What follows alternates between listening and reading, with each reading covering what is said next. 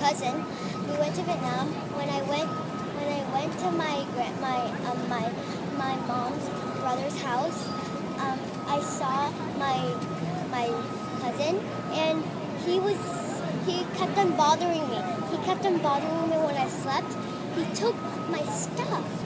Um, Vietnam really fun.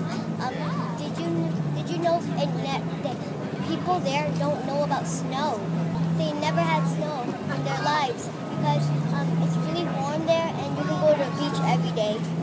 And some people even take off their shirt and just wear their pants since it's so hot. It's when it's in the winter for us, it's hot, hot over there since they have to. So, but they but they have a little they have like a little rain and it's really hard sometimes hard for for um, plants because they don't have a because it takes because it's really warm there, but they don't have a lot of rain. Like a desert, but they have more a lot.